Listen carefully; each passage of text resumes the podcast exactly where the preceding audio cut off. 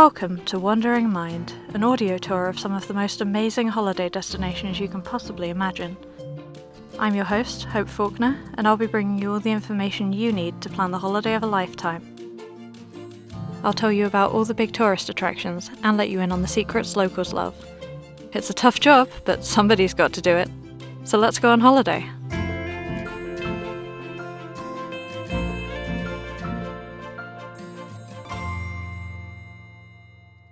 Today's destination, Treebo.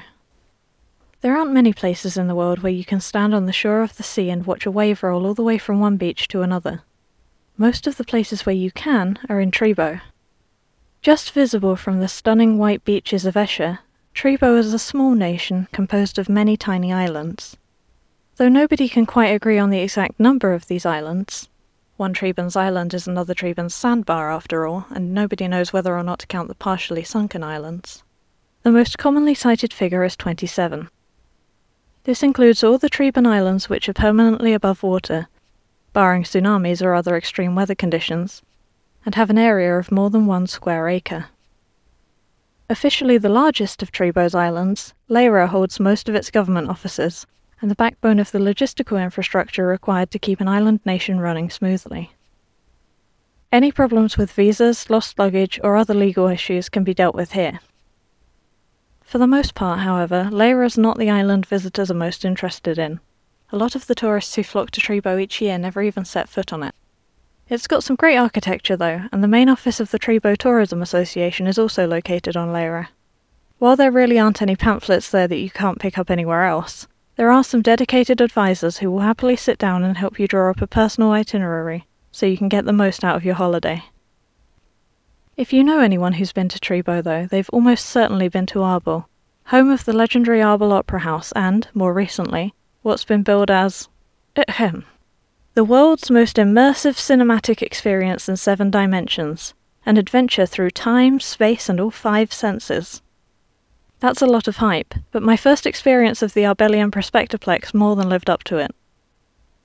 Due to the complexities of screening a film in this way, there's usually only one feature screening in 7D during any given season, so the one I saw will be running for months yet. A Time for Music, funded by the AOH Committee, who of course run the Opera House.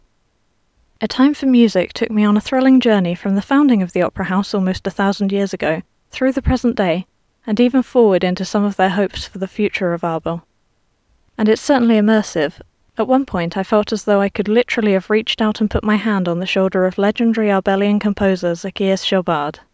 And I have a sneaking suspicion that if I'd tried it, I would have encountered a tactile sensation. Of course, no amount of audience member interaction would have saved him from walking into the shattered pudding on the fateful night of his death. The cinema's ushers joke that the ability to change history will only come with the addition of at least two more dimensions. Just down the road, you can visit the former site of the Shattered Pudding Tavern, though the building itself has long since fallen prey to the passage of time. In its place stands a small TV studio, most often used for filming local interest news stories, advertisements, and B roll for the ever popular Everyman's Island. Various sources who've worked on projects filmed here have claimed that the ghost of Jobard himself wanders the small filming lot, complaining about the lack of music in the productions. As such, Shattertail Studios offer ghost tours when no filming is scheduled, Check the dates of your visit about a month in advance of travelling if that interests you. The next largest islands, Chunwa, Korath, and Bansi, are largely residential, and between them they contain all the mod cons you'd expect from a medium sized town. Here you'll find everyday life and its essentials, from homes, bakeries, and grocers' shops, to small museum galleries, libraries, hotels, and banks. While many of these features exist on various smaller islands too, each of the islands I've just mentioned has most of what you need to get by in one convenient central location.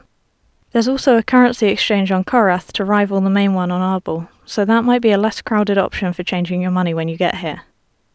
As for actually getting here, most flights to Treebo are made by small planes seating 20 to 60 people, and there's just the one airport. Sampa International, more commonly known just as Treebo Airport, completely covers the small island of Sampa and operates two runways whenever the weather permits. It's best to arrange travel to and from the airport before you arrive, but should your plans be disrupted, there's always someone on duty in the Fieldmaster's house, all that remains of the old town of Filberton. On occasion, the house is thrown open to those interested in its history. Before the airport was built, it was the town hall in the heart of a thriving community.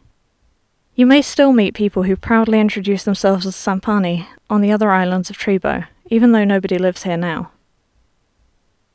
Treebo is also reachable by boat. The nearest mainland airport is Phaos in Esher, and you can take your pick of ferry and charter services from Kabu harbour to reach the various islands.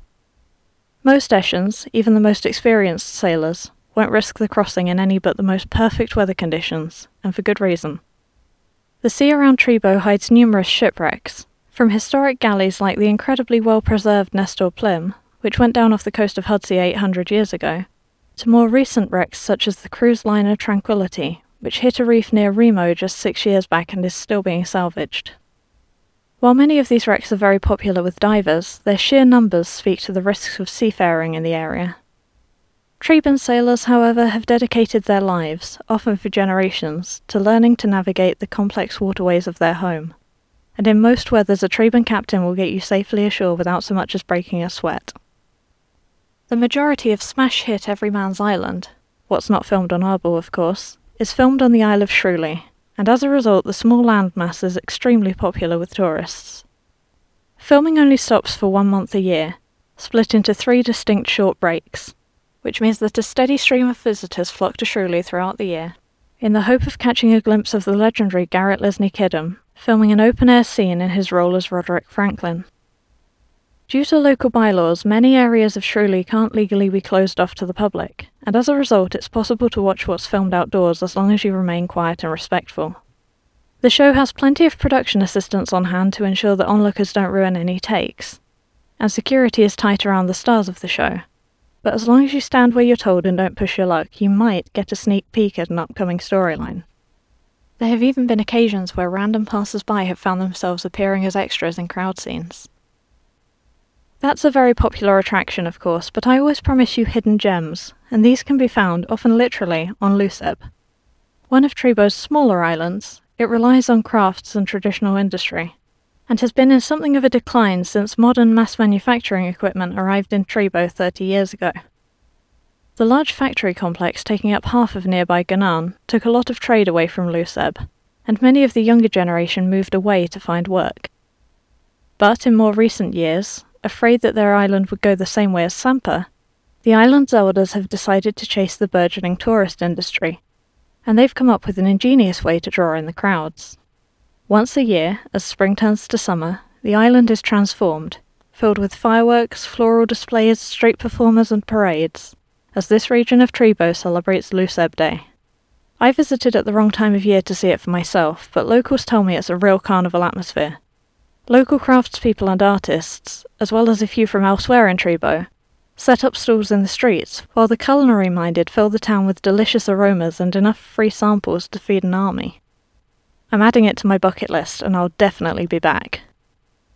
On the subject of local cuisine, you might not be surprised to hear that the main specialty in the area is seafood. I just had to try a dish of Ganani prawns, renowned for their salty sweet flavour. Delicious, but you need a strong stomach to handle the kick. The dish I'd recommend most generally is Nautilus gumbo with shredded sunbury leaves, a staple of the Treeban diet. I can understand why people here are quite happy to live on it. The Korte nautilus is, of course, native to the seas around Treebo.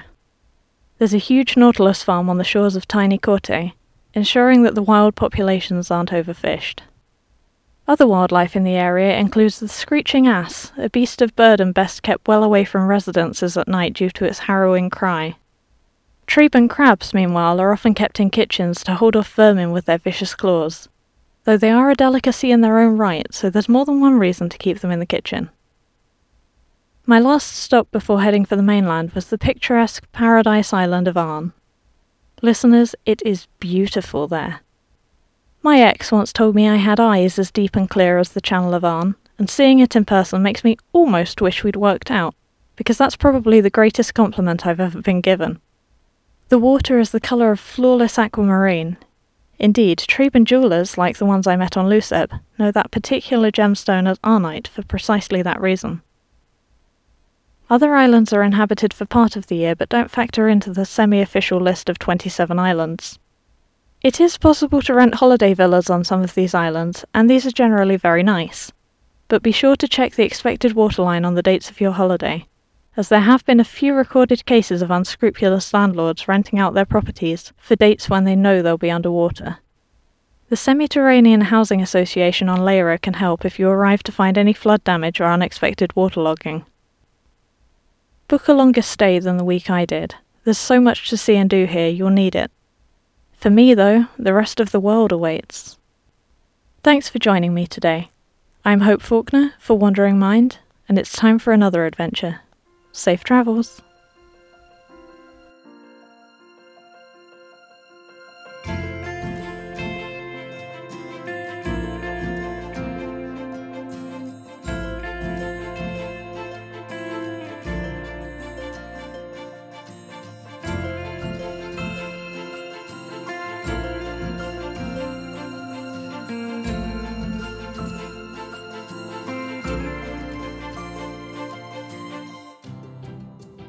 Wandering Mind is written and performed by Eleanor Musgrove, with music from purpleplanet.com. If you enjoyed it, please subscribe, and maybe consider supporting us on Patreon at patreon.com slash wanderingpodcast to get access to extra episodes just for patrons.